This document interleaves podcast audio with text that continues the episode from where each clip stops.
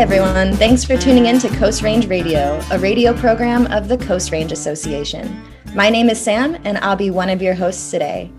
Today, we are talking about the state of forest defense in the South and the intersections between defending southern forests, combating climate change, and standing up for frontline communities. To discuss this topic with us, we're so grateful to have on the show Rita Frost, campaigns director with the Dogwood Alliance, an organization that has made a name for itself fighting to protect forests across 14 states in the southern part of our country. A native Southerner, Rita loves the places and ecosystems across our region, as well as the people that are not afraid to put up a good fight for the protection of southern forests. Rita came to the Dogwood Alliance after Green Corps taught her grassroots campaigning while being able to practice those skills real time in Durham, North Carolina, Savannah, Georgia, and her hometown of Austin, Texas. In her work, Rita believes that a key component of environmental justice is getting people to the policy table to speak for themselves. She's an advocate for participatory social change and movement building. Rita holds a BA in political science from the College of Wooster and runs ultra marathons in her free time in the forests and mountains. Welcome to the show, Rita. Hi, Sam. Thanks so much for having me. I'm really happy to be here. It's wonderful to have you on. Well, let's get started by just hearing a little bit from you about how you got into this work. Why did you end up joining the Dogwood Alliance to work on protecting southern forests? What inspired you? Mm. So, as you laid out in my intro, I was raised in Texas, um, and I've always identified as being a really proud Southerner. Um, and you know, the South is home to 40% of the forest in the United States. so much of my childhood was literally spent in the treetops. Also, I, um, as I lay out in my intro, you know, I was raised in the South culture of resiliency. My parents are both Catholics, and my mom is a biologist. So the messages taught to me really merged ecology and liberation theology. The last thing that I'll really share is that by the time I was born, Texas was already 20 years deep in the environmental justice struggle led by Dr. Bullard out of Houston. Um, I remember going to protests um, growing up in the Capitol. You have a lot of access to that. And I remember going to these protests as a child because environmentally harmful infrastructure, such as industrial waste, waste sites, were systematically being placed in places where minority populations lived. And this came to the fore of my own family's understanding and recognition um, because we were involved in the Catholic Church. Um, the over extraction that the Texas communities face, it's always been met with fierce resistance. And I was raised in that atmosphere and then really found myself developing my own relationship to nature as well as resistance against corporations once I started um, traveling out west in Texas as I was headed to our national park in West Texas, the one that we have.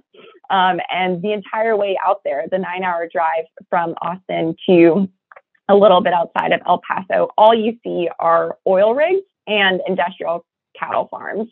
Um, and then you stumble upon this great place of wilderness and protected land. And there's a huge disconnect to me as a high schooler about why we were protecting certain areas of our state and then literally using other parts of our state as dumping grounds. And yeah, that really was my thoroughfare into the work of environmental justice and also working on forests.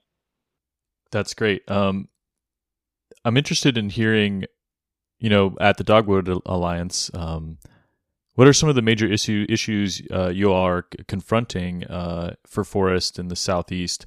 And maybe we could have a conversation, kind of like seeing the similarities and differences that we're facing mm. here in the in Oregon in the Pacific Northwest.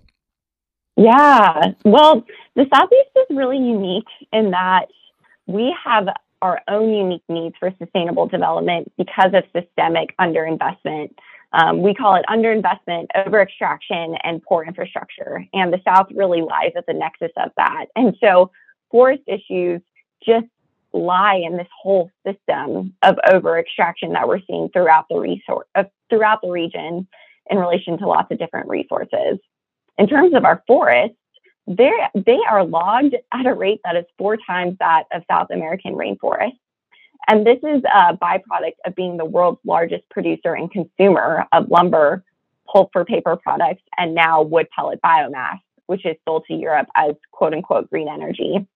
Um, furthermore, there's really this concerted effort um, on behalf of the logging industry as well as our policymakers to really distract the public from the fact that carbon is emitted when a forest is logged. We see this hidden time and time again. And we instead, we're seeing our policymakers and corporations promote logging as a climate solution. Uh, and this is all at a time when we're reckoning with violence against BIPOC communities and climate change. And so it's really apparent to us as an organization that we need a paradigm shift. Um, and forests have a role to play here. We we are pushing for an overall reduction in consumption, um, a reduction in biomass energy, energy pollution offsets, and controversial logging. And we instead are hoping that we move towards a bold transformation in the way that we value forests.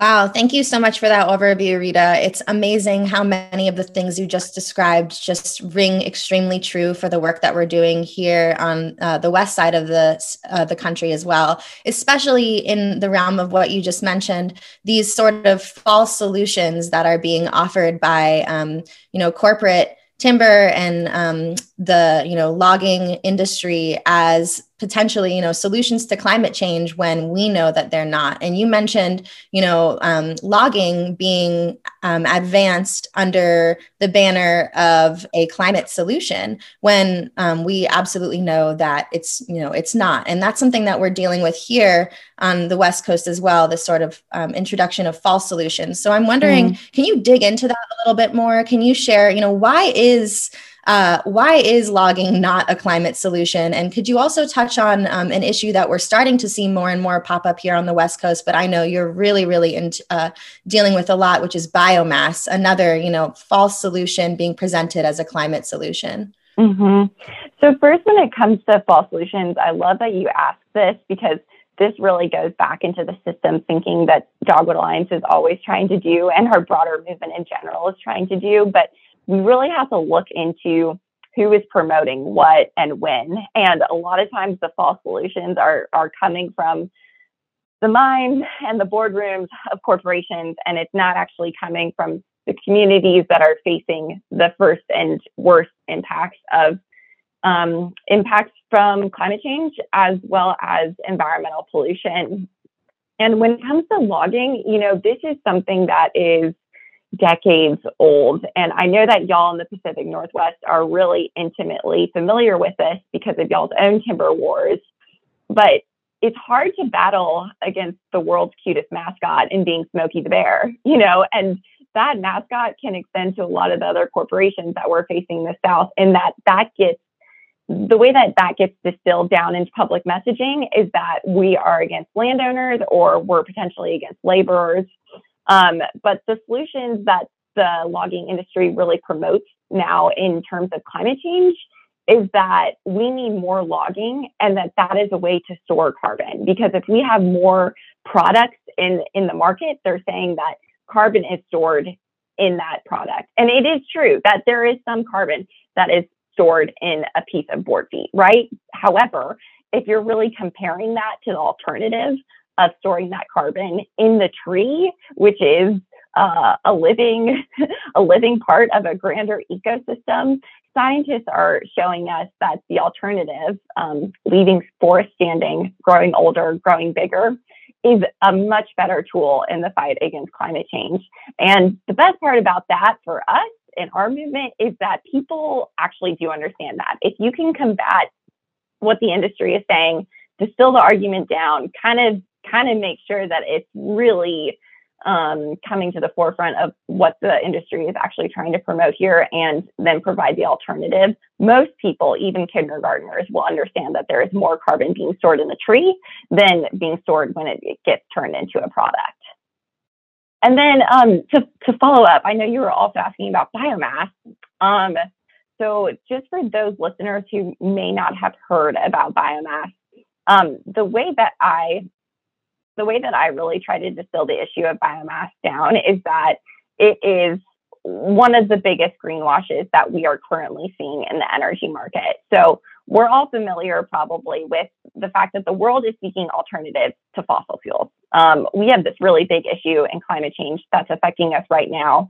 And we need to lessen our carbon emissions in the atmosphere while also simultaneously holding more carbon on the landscape. So, as countries are seeking alternatives to fossil fuels, and they're moving towards renewable energy sources like solar and wind and smart resources.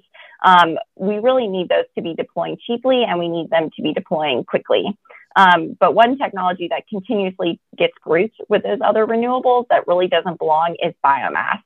And biomass refers to burning plant matter for energy. Um, it's particularly harmful to the environment when biomass comes from forests, aka trees, and that is burned for electricity. Um, harvesting wood for energy production is worsening climate change immediately, and the harm it causes can persist for many decades or even centuries the way that we're seeing it kind of unfold in the Southeast is that it was driven by European policy created back in 2009 um, for their own 2020 climate plans. It's now been baked into their 2030 climate plans. And ever since Europe started creating a demand for burning trees for electricity, we have seen the biomass energy market explode in the Southeast. Um, we are going from exporting maybe, I think it was like something between zero and 100 tons of wood pellets in 2009 to the point that last year we're exporting millions of tons of wood pellets, which takes millions of tons of trees to turn into those wood pellets. And we're exporting them over to power stations so that they can then burn them, turn on their lights, and call it green energy. Dang. Um, yeah, that's it's wild. I'm I'm curious about some of the the human impacts, you know, the cultural community uh, impacts. I here in Oregon, we did a uh, Coast Range Association did a study about ownership, and you know found that in the state, Weyerhaeuser owns like seven point seven million acres or something like that in uh, the state alone. I know Weyerhaeuser is one of the largest private landowners in the country, and I'm sure a major landowner in mm. uh, your region. Um, you know, I'm curious. You know, your experience working in the southeast in these forest issues how do you know workers in these communities relate to some of these large institutional you know wall street um, backed uh, landowners and foresters you know you mentioned the uh, huge rate of logging uh, in the southeast compared to the Amazon. I see a lot of uh, conservation in like the global scale talking about the ending deforestation in uh, you know these uh, in the in the rainforest, these types of things. It's super important, but we don't talk about the deforestation that's happening here just because you know these companies are required to replant. But there's huge climate and mm-hmm. uh, all these other huge issues that come with that. I'm more, I'm curious, you know, like your experience on the impacts to these communities and how people are responding to you know these large uh, absentee uh, in, institutional private landowners. Mm. Yeah, so that's a great question. So historically, you know, we know that there are big players like Georgia Pacific, Weyerhaeuser, International Paper um, that do have big land holdings in the Southeast. Um, however, when it comes down to it, you know, 90% of the forests in the Southeast are privately owned, and the majority of that is actually small to medium sized land holdings. So it's a little bit of a different dynamic in the Southeast. Hmm. And furthermore, some of the industrial players over time through market based campaigns have been really limited in their size and scope in in honestly just awesome like environmental dogged campaigning that has said if this is your sourcing region and you've already converted it into a pine plantation, what can we do to just keep you in that forest land and not expand and not increase your reach into other natural forests? Hmm. So the biomass industry for us is such a big threat because we already have such an, you know, we already have such a patchwork quilt of forests across the United States because of these big industrial players and what they have done to the historic landscape of the southern United States. And now with biomass players coming in, they're increasing the reach of industrial logging because they are extra demand on an already degraded landscape. When it comes down to talking to landowners from Dogwood Alliance's point of view, you know, these like small to mid size land holdings, we actually don't um, we don't do that much outreach with landowner communities. Um, and the reason why we don't is because we're really concerned with the immediate impacts of new industrial facilities like wood pellet facilities. And those times they're more often than not affecting people that live in these really small rural communities that are within that small radius around that wood pellet production facility, right? And so yeah. when you're talking about that small radius, it ends up being people that don't historically own land. And that is because they've been historically left out of um, the quote unquote American dream of building wealth and building equity. And a lot of times that's because they are BIPOC communities. Yeah. Um, and so, what we're concerned with, and what we oftentimes talk to policymakers about and other NGO partners, is that there's another constituent here, which is people that are affected by the impact of industrial logging, even if they aren't landowners and even if they aren't laborers. Like, even if you do not have any sort of economic gains in relation to this industry, you can still be enormously impacted by their activities. And we need to do something regulatory wise or with legislation to make sure that the people that are still impacted have some sort of say about how they can operate.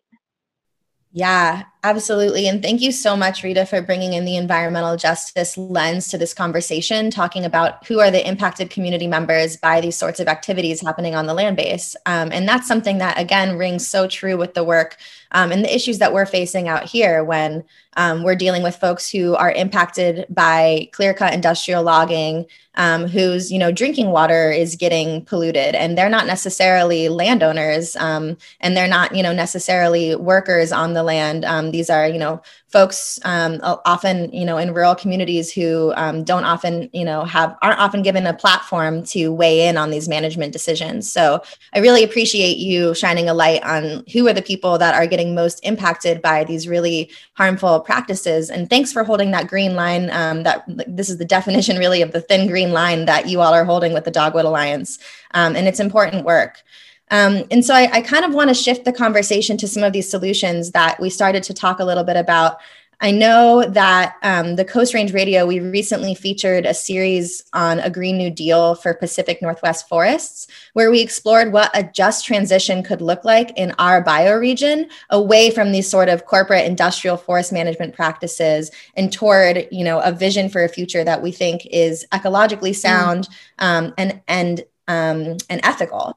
Um, and so I want to ask, you know, I know that the Dogwood Alliance was a part of the creation of a Green New Deal for Southern communities. Um, and there is just an incredibly beautiful vision laid out in that platform. I'm wondering if you could elaborate a little bit on what does, you know, what does a just transition look like for Southern communities and Southern forests? And what do you see the similarities um, and some of the unique aspects being in that vision that you all laid out? Yeah, I think what's really cool in both of our Green New Deal plans in the regions in the Southeast and then also in the Pacific Northwest is that we are both hearing a lot of cries for a transition. we are ready for a paradigm shift in relation to how we're responding to climate change, how we are reacting to our forests, and also how we incorporate and include community members. We're ready for a transition. And the thing is, is that the transition will happen. The policymakers will catch up. They have to. But it's really awesome that there's an outcry from so many, from essentially a very disparate, from two very disparate regions that are both crying out for a transition. So I just want to raise that up first. But um, from our point of view, as we make those steps, to transition from a carbon based extractive economy to something that looks like a clean, renewable energy and regenerative land based economy that's rooted in justice and equity. Our concern is that the communities that have a legacy of pollution and ecological destruction, they must not be left behind. They must be part of the participatory process, right? Those that live on the fence line and front lines of environmental justice and the climate crisis must be included in Green New Deal policies. And this is even happening in real time, right? So as Biden creates his initiatives around his 30 by 30 plans, his Justice 40 initiative, he needs to make sure that he has people at the decision making table that are actually on the front lines and the fence, line, fence lines of environmental justice. And what we're witnessing right now is that we are afraid that people are still being left out of these processes and instead, big environmental nonprofits are instead invited to represent those communities when they can do the representation themselves. They just need to make sure that they're invited to that table, right? So as we move towards even more idealistic Green New Deal types of policies, we believe that we must restore and preserve soil and forests by stopping new industrial polluting expansions. You know, we need to make sure that we put limits on the industrialization of the United States and the over extraction of our resources. We're also calling for an end of corporate subsidies. we're talking about if we're going to end corporate subsidies and we're actually going to redistribute wealth, you can directly give that to leaders and decision makers in the communities who have visions for what their forests and their forest management plans should look like. Um, we also think that a lot of existing regulations just need to be strengthened and enforced. Um, for instance, the Environmental Protection Agency, the EPA, within the Clean Water Act and the Clean Air Act, there is no mechanism within the permitting decisions that regulatory agencies use in relation to the Clean Water Act and the Clean Air Act to consider cumulative impacts. So they consider industry by industry, plant by plant, but they never look at the holistic picture of how much burden a community is already facing. So we've got to update what they consider environmental justice to really look like, and they need to be considering cumulative impacts. Um, we're also calling for a stop to the use of biomass. Luckily, we have not seen that really take off here in the United States. Um, unfortunately for us, that's really more in relation to natural gas being so affordable and available to so many places instead of us not having an appetite for biomass. So I think as we move towards more renewable energy policies, we must maintain a firm line that biomass is not part of the renewables club. And then furthermore, we're calling for um, land reparations to environmental justice communities. BIPOC communities have been left out of the ability to really hold land and to build equity in holding land in the United States. Um, and we need to reverse that and provide land reparations. That's awesome. I I really appreciate that last point. That's both indigenous communities here in the Pacific Northwest, tribal lands restoration, uh, the, those land reparations, I think, is a huge piece. Um, Rita, thank you so much for uh, taking the time to discuss these really interesting and important topics and drawing the connections between uh, Pacific Northwest and Southeast forests and their advocacy and protection. Um, we have about five minutes or so, and I'm wondering, uh, you know, you kind of outlined it already with the Green New Deal, but you know, what does winning uh, look like to you? Maybe give us a quick vision of the future you see for the forests of the southeast, and then also mm. maybe the forest uh, across the country, if if you want to speak to that. And then um, any uh, call to action. How can people learn more? How can people get involved here in Oregon in the Pacific Northwest to you know reach out and uh, create a, a, a national um, forest movement as we move into you know a, a mm. time of mm. uh, climate uh, crisis and uh, yeah i think it's really important that we all come together yeah i agree with you i think that the best thing in relation to a call to action is you know, to get involved in your own local community and your own statewide efforts, because really what that does is that informs national policy at the end of the day. Because I believe that a lot of the wins that we get at the national and even regional level kind of bubble up from the grassroots. Um, but I also think that if you have the ability and the desire to create synergy across the United States, we have a lot of means and opportunities to do that given the globalized nature that is the United States. Um, the pandemic is limiting our ability to travel and meet and get to know our neighbors across the United States. But I know that we will move past this and we'll again have the ability to get to know other places of our country. And I can't recommend enough coming and experiencing the beauty of the forests of the southeastern United States because they are purely magical.